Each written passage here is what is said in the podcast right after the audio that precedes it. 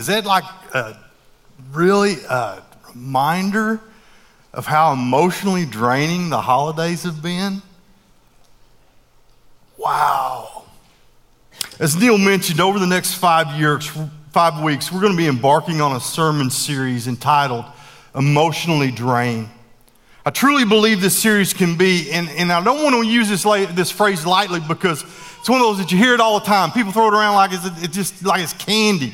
But I truly believe it could be a game changer for many of us. Because many of us have emotions, and emotions are something that everyone in the room, or those of us that are joining us online, have to deal with and have to deal with on a daily basis, leading us to be an emotionally drained people.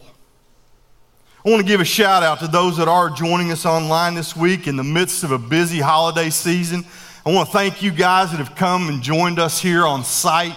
Again, just making God a priority in your life that just speaks volumes. The truth is that emotions are a God given gift. We have all been created to be emotional beings. That's the way God intended it. That's the way He wired us. That's the way He made us. And we might need to be reminded that God doesn't make mistakes. So there's nothing wrong with having and expressing emotions. It's perfectly normal, it's perfectly natural. But it, just like all other gifts, good gifts that God often gives us, unfortunately, the enemy will take that and he will twist them. And he will use them against us whether it's in our own minds or it's in the minds of others, and they use it against us. They use them at times to trouble us, to dissuade us, to discourage us, and even at times paralyze us right where we are in life. Jesus told us in John 10 10, says, The thief comes only to steal, kill, and destroy. But I have come that they may have life and have it to the full. So, if over the holidays, the last weeks, months, even years, you've said, I've had it up to here, you're either emotionally drained or you have a middle schooler, which probably goes hand in hand. Or you say, I'm just done, I'm, I'm finished. Or I can't take it anymore. Well, you're in the right place. Because over the next several weeks, we're going to dive into some of those common emotions that we all struggle with, emotions that we have to deal with. And our desire is that we will dig into God's Word for a clearer perspective of what these emotions are that drain us and look for some plans of action that will come directly from His Word that will help us deal with those emotions. And possibly, and here's my goal, and here's my hope, and here has been my prayer is that you can find some healing in these emotions that are often so draining. Well, let me share a quick snapshot of, of the five emotions that we're going to be dealing with here over the next five weeks. As you can tell from the bumper video, tonight we're going to be dealing with shame. I love how our lead pastor wrote the overview of this message. Uh, when he comes back from his August study break, we get a book about that thick, and it has all the sermons, all the titles, all the scriptures, all the stuff, and he gives us kind of like a little brief synopsis of what he wants us to get across if it's our week to speak. Well, this week he wrote, The embarrassment of yesterday can be paralyzing emotion for many of us. Shame has a way of robbing us from any hope of the future. However, it doesn't have to be that way. God takes great delight in our guilt and our shame, but only if we move past it. It serves a purpose in developing a dependence on God's forgiveness and a motivation to strive for a better future. So, here in just about 10 minutes, we're going to dive into dealing with shame in our life. One week, we're going to be taking a look at anxiety. And I think it would be safe to say that all of us have dealt with that to some degree over the last couple of years with the chaos and interruptions that COVID has thrown at us. Another week, we're going to look at depression. And again, I think it would be safe that all of us have dealt with this to some degree in the last couple of years. Churches not being able to meet in person, families not being able to, to get together, kids out of school. Nah, maybe not. we're going to dive into the emotion of anger. A God given emotion that some of us have more trouble with than others. And I'm going to leave that one right there for those of you that know me. But I am looking forward to what Hasty is going to share with us and how to help us deal with that emotion. And then we're going to wrap up this whole emotionally drained series with a message on grief. Another God given emotion that all of us are going to have to deal with at some point in our life. And in all honesty, this emotion has hit our church body unbelievably, unbelievably over the last three weeks. We've had nine, at least nine, and I think maybe 10 funerals of church folks. We've had babies that were buried. We've had siblings that were buried. We've had parents that were buried. Well, as we embark on a new year, I want us to try and unwrap this emotion of shame. I want us to see how God can turn our shame into a better future, a future that we may not have ever imagined or even dreamed was possible. But before we dive into that teaching, I think there's a little bit of something that needs to take place. I think I need to, to clarify something with you. I think I need you to, to be on the same page so you understand where I'm coming from and, and, and what I'm getting at and, where I'm going.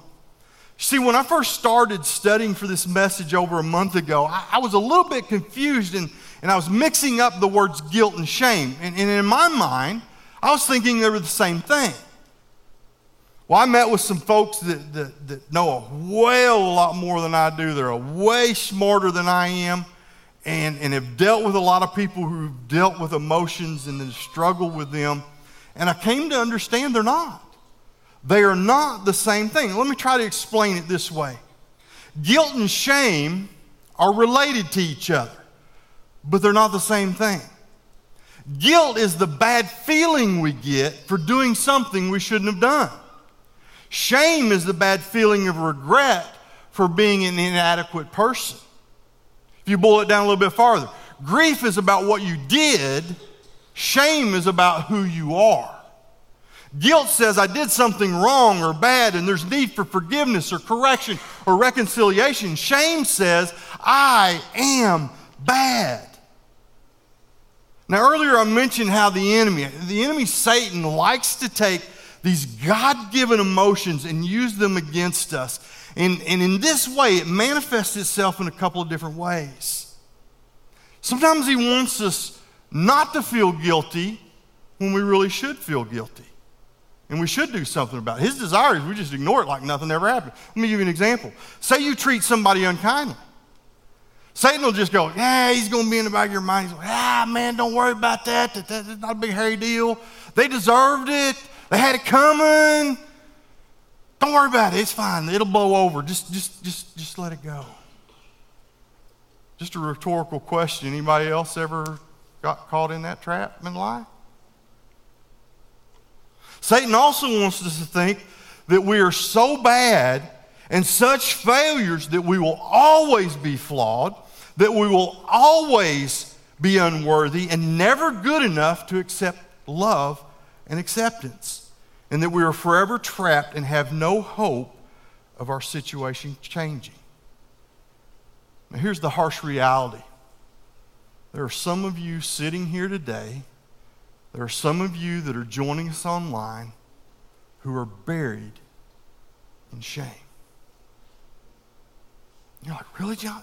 I'm telling you, I, I've talked with people, I've dealt with people I have had people look me square in the eye and they will say, Jon, you have absolutely no idea what I have done in my life, and you have no idea of the carnage that I have left in the wake of life. There is no way that God could ever love or forgive me.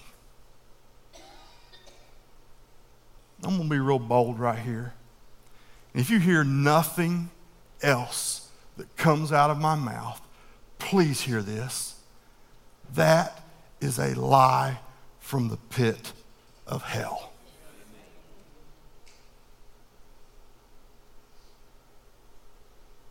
We are people of worth. If we weren't worth anything, do you really think God would have sent his son from heaven to live on this earth, to live a perfect life, and go to the cross for you and me? No. We are people of worth. Don't ever, ever let anybody tell you God cannot forgive. So, for us to truly understand, I know, again, I'll be honest with you, I mean, I've dealt with this for 35 years. Some of you are still going, yeah, Jon, but. Yeah, Jon, but. I want to share a story, come straight out of God's Word. A story that I want you to understand. This is one of God's dudes. I mean, he was like the chosen dude for Israel. And we're going to look at the disaster that he made out of specific choices. And we're also going to look at the redemption that God brought about in his life. So our story comes from 2 Samuel chapter 11 and 12. It's the story of David and Bathsheba. You know the story of David, a lot of us do. Shepherd boy, raised up, faces Goliath, whips Goliath, anointed as king, becomes king. Everything's going great. In fact, everything's going too well, probably. Because in 2 Samuel chapter 11, verse 1, we see this little glimpse of things going too well.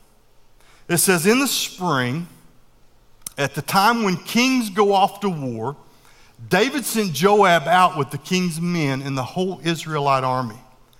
And they destroyed the Ammonites and besieged Rabbah. But David remained in Jerusalem.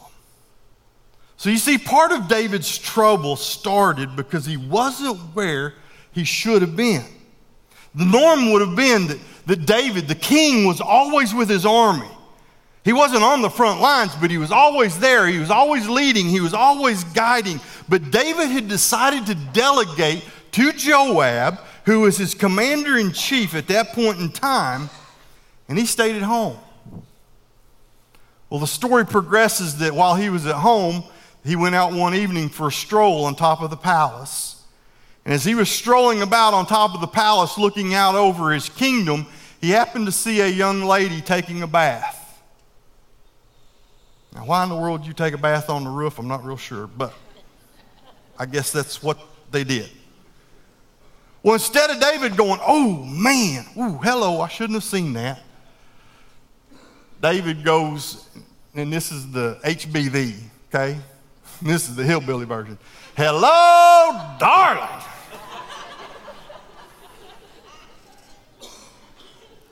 And he sends one of his guys, he sends one of his servants. I want you to go find out who that lady is. Now, I want you to see the warning signs that pop up for David, okay? Listen to the warning signs that pop up for David when he comes back, this servant. He says, Isn't this Bathsheba? The daughter of Eliam, the wife of Uriah the Hittite. Bing, bing, warning, bing, bing, don't go there, bing, bing. She's hitched, dude. Don't touch that. And David instead ignores that messenger and that servant, and he sends some more, and he says, Go get her. And she comes to the palace. They sleep together. She goes home, and a while later, she comes back and shares with the king, I am pregnant. And now we got a problem. You see, Uriah, her husband's at war. Uriah's where David should have been. So, what are we going to do? How are we going to take care of this mess? So, David sends word to Joab, again, who is his main commander. He says, Joab, I want you to take Uriah and I want you to have him come back. I want a report. Send Uriah back to me. So Uriah, Uriah comes back, he faithfully comes to the king. He gets a report. How's Joab? How's the soldiers? How's everybody doing? How's the war going? Hey, Uriah, man, you've been so faithful. You've been so good. Why don't you go home for a couple of nights?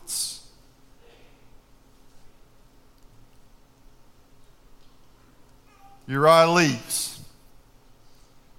The next morning, David finds out plan A went because Uriah slept on his porch.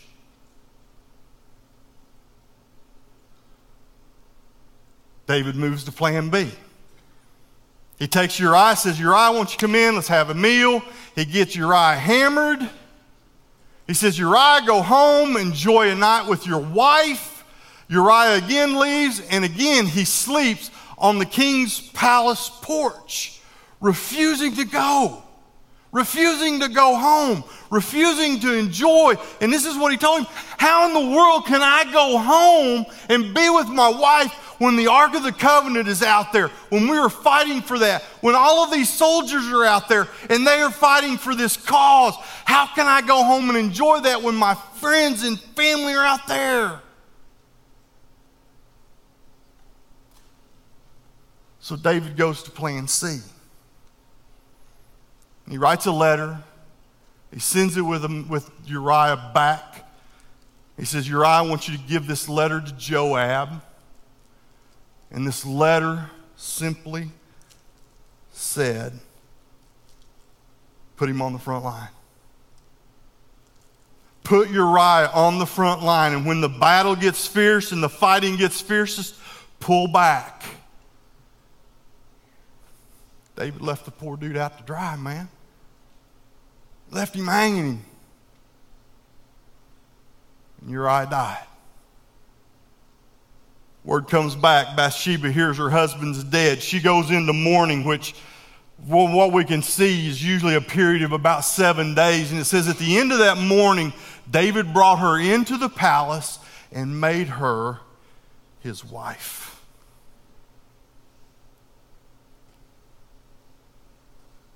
And I want you to listen to David's callousness.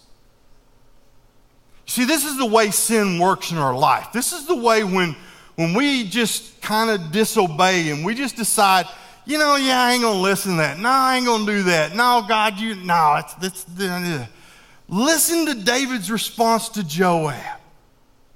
He sends this note with a messenger. Don't let this upset you. The sword devours one as well as another press the attack against the city and destroy it. Say this to encourage Joab. Now, again, in my simple mind, I'm going, don't let this upset you. You know, Joab's got to be thinking, man, wait a minute. You just set one of your best warriors up to fail. Don't let this bother me. Am I the next one? Who, who's who's going to be next? Well, again, we see Bathsheba coming in, and, and she becomes a part of, of David's family. And, and, and, in reality, I think in David's mind, he's gotten away with this. And it's like nobody's the wiser. And we get to the very end of chapter 11, and there's this one simple tag in. I want you to look at it. But the thing David had done displeased the Lord. See, David had outright violated God's laws. He had coveted another man's wife. He had committed adultery with Bathsheba. He had lied when falsely said the sword will devour one as another. And he had Uriah murdered with his battle orders to Joab. But in the midst of this chaos, David just is going along, pretending like nothing has happened or taking place until. And there's always that until.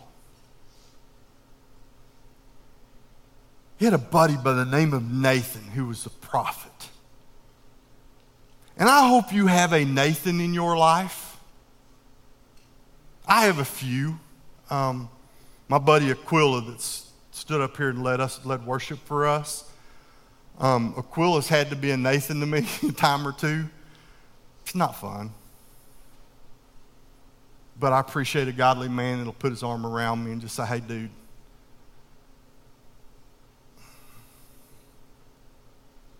I'm thankful for a godly wife that's had to play the, the, the, role of Nathan before.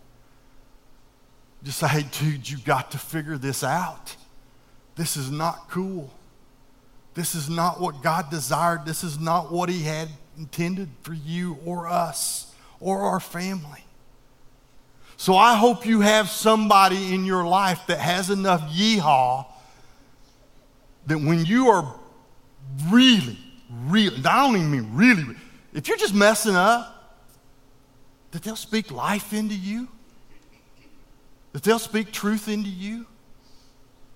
Now, Nathan did it in a really unique way because he shows up and he starts telling David this story. And he's like, David, I want to tell you a story. And, and this story was about a rich man and a poor man. And this rich man, he had all these sheep, but this poor man, he only had this one little, little ewe lamb. Well, this rich man has a traveler who comes in to visit him. And rather than he taking one of the many of his flock, goes over and he takes this poor man's one ewe lamb, the only one he had. We set David up. He really did. I mean, he set him up because David got to boiling.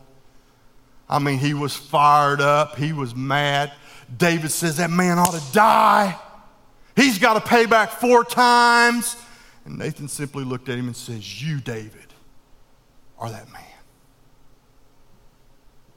Now, if there's ever a mic drop in Scripture, that was it. So here, David, God's chosen man, a man who was called after God's own heart, has totally, basically obliterated his life. And now he's dealing with the consequences. And Nathan starts sharing those consequences. David, because you did this, because of this sin, the baby that was conceived, that son that will be born, that son will die. David, because of what you have done, your house will be filled with calamity. And if you follow David's life out, the rest of his life, his sons are always rising up against him. His sons are sleeping with David's wife. It is chaos. And it's all a result of what David chose to do and of the sin in his life. And the truth is, is sin has consequences. Some more, some less, but sin always has consequences. But we can't let that sin and consequences keep us from the redemption that God wants to give us. And again, it's just another tool and another trap of the enemy trying to tell you you are not worthy. So I said all of that to say this. You can see that even God's chosen can absolutely, totally blow it. So you're no different. What you have done in life, where you have been, what you have experienced, what you may have put somebody else through is nothing, nothing unique, and nothing, nothing that God can't forgive. Now, seeing that, I want us to see a plan. A plan that comes out of one of David's Psalms that he wrote for us. It is Psalm 51. Psalm 51. One of the most intimate Psalms that was ever written came out of David's adulterous affair with Bathsheba. Now, on the outside, this plan seems really simple, and it may be too simple. But I, I truly believe if we take David's example and we truly apply it to our life, and here's the, here's the key here's where the rubber meets the road. You can have a plan all you want, but if you don't put that plan into practice, you do any good. Okay? And you can put a quarter of the plan in practice, but you leave three quarters of it out, you're probably going to get what you put in. Ooh, I sound like my mama now. You know what I mean? Okay? So here we go. Here we go. The first step we see in David's plan was he had to repent fully. Okay? He had to repent fully. David turns to God's mercy as he knew that was the only place he could find it. The truth is, we don't find it in the people around us because in reality, what we find there is continual judgment. People continually condemn us for the sin and mistakes. Only God can provide the true mercy and forgiveness we need. So we've got to go to Him and repent. So I want you to look in Psalm 51, verse 1, and then in verse 4. Have mercy on me, O God, according to your unfailing love. Against you and only you have I sinned and done what is evil in your sight. You see, true repentance is more than just acknowledging the hurt that you've caused others. That's a part of it, but there's a way bigger part because when you get down to the root of sin, the root of sin is rebellion against God. Okay, I'm to give you an example. And I've done this before, and I've done this standing right here on this stage. Right here, we're going this way. This is where I'm walking toward God. When I decide, mm, I'm going to do my thing, I turn my back and I walk away. True repentance is what we down south call Yui. You know what I'm talking about? A Yui. Okay, now a Yui is from here to here. Oops. You might think you was Sunday morning I was in the hooch. Sorry. That's bad. Cut that out. so we're here, disobedience, here, obedience. Now, here's our problem though. We do this and we go here. Or we go here. Or we go here. See, we want to do it halfway. We want to do it a quarter of the way. We want to do it three quarters. True, full obe- obedience and repentance is I'm going away from God and I turn around and I walk back toward Him. So if you are dealing with shame, if you're dealing with shame in your life and it is a burden and it weighs you down and it just paralyzes you, you might want to look back and say, Have you truly repented? And are you chasing after God with reckless abandon? Okay, the plan has a second step. Second step is to confess the depths of your sin. Okay, confess the depths of your sin. David acknowledged freely the depth of his sin. Look, look in verse 3. It says, For I know my transgressions, and my sin is always before me. See, David's sin was pretty public once it got out. And he was reminded again, as Nathan told him, dude, your family's going to be a mess. It's going to be a calamity. And he was reminded of that daily. But the truth is that there's a whole lot of sin that takes place in our lives that's what I call private sin. Sin that nobody knows about. Sin that's between you and you. And the excuse I hear it oftentimes is, well, it's not hurting anybody else. What's the big hairy deal? Well, the big hairy deal is it's separating you from God. So we have to confess, confess the depth of our sin. Here's something that I've tried to encourage folks to do for years. Um, I used to teach classes on prayer, and we would use the acrostic acts where you'd take part of your prayer and you would, adoration was the A part, and confession was, or the C was the confession, and T was thanksgiving, and then the S was the supplication where we would ask for stuff. And I would encourage people when, when, when they were confessing their sins, here's what we usually do is we will usually take our sins and we'll put them like here. And we'll say, God forgive me of my sins. And we won't break a little dirt over. I encourage people be specific. See, it's easy to just all heap them in a pile. Now, why do I ask people to be specific? Is it so that God knows? no. He knew it before we was going to do it. Specific makes us accountable for it. God, forgive me for not being the dad that my child needed today and being too harsh on them. God, forgive me for for my anger getting out of control for the dude to cut me off in traffic and I wanted to thump him. God, forgive me for being, not being the husband and the loving husband to show my wife the love that she needs. See the difference? Specific makes them real. Specific puts them right into our face so that it's just not an easy sweep and we're done and we move on and we forget. And then next week we're right back in the same thing.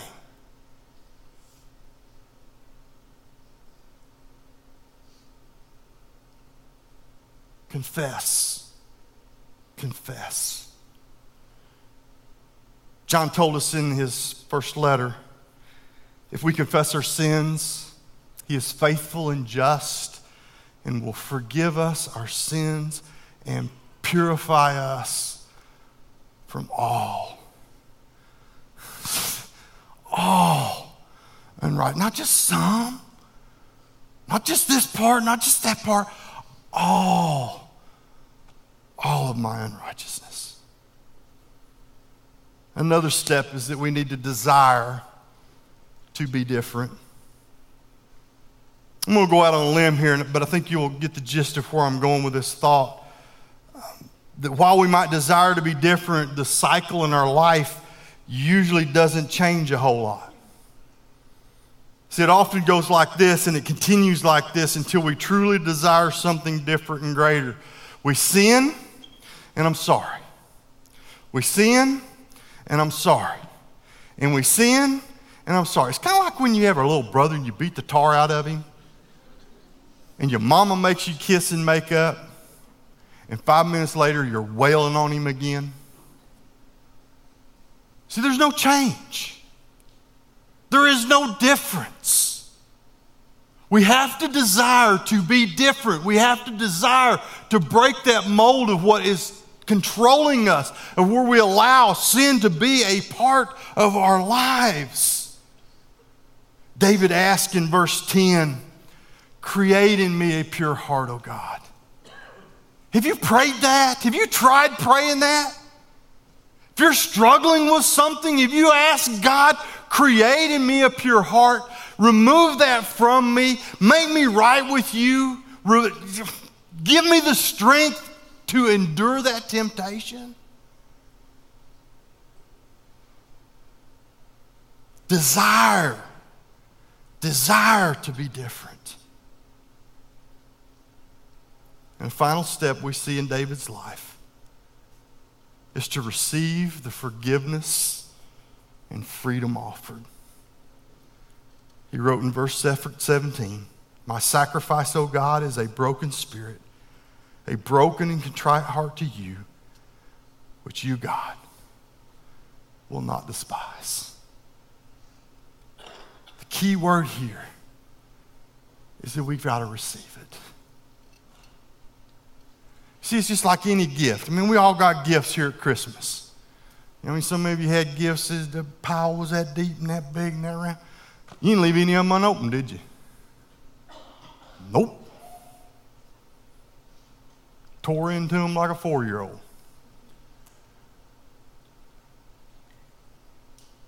But how often do we leave that gift that God has offered us? No more shame. And we leave it wrapped up.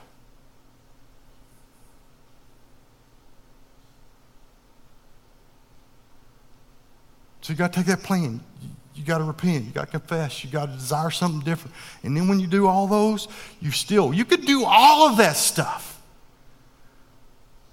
But if you leave that package of Jesus wrapped up, closed up,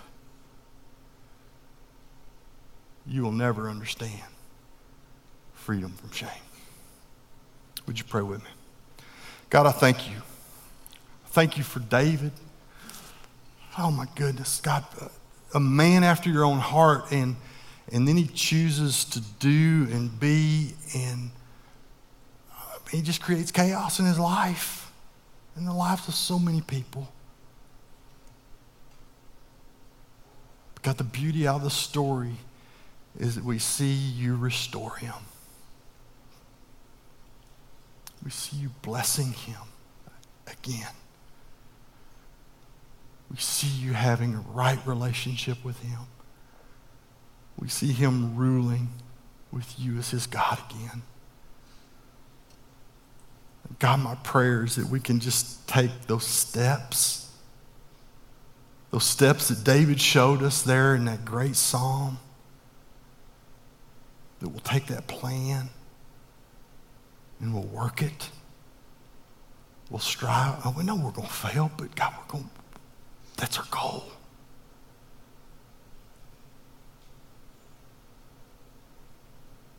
And God, you can bring healing. And we thank you. It's in your son's name I pray.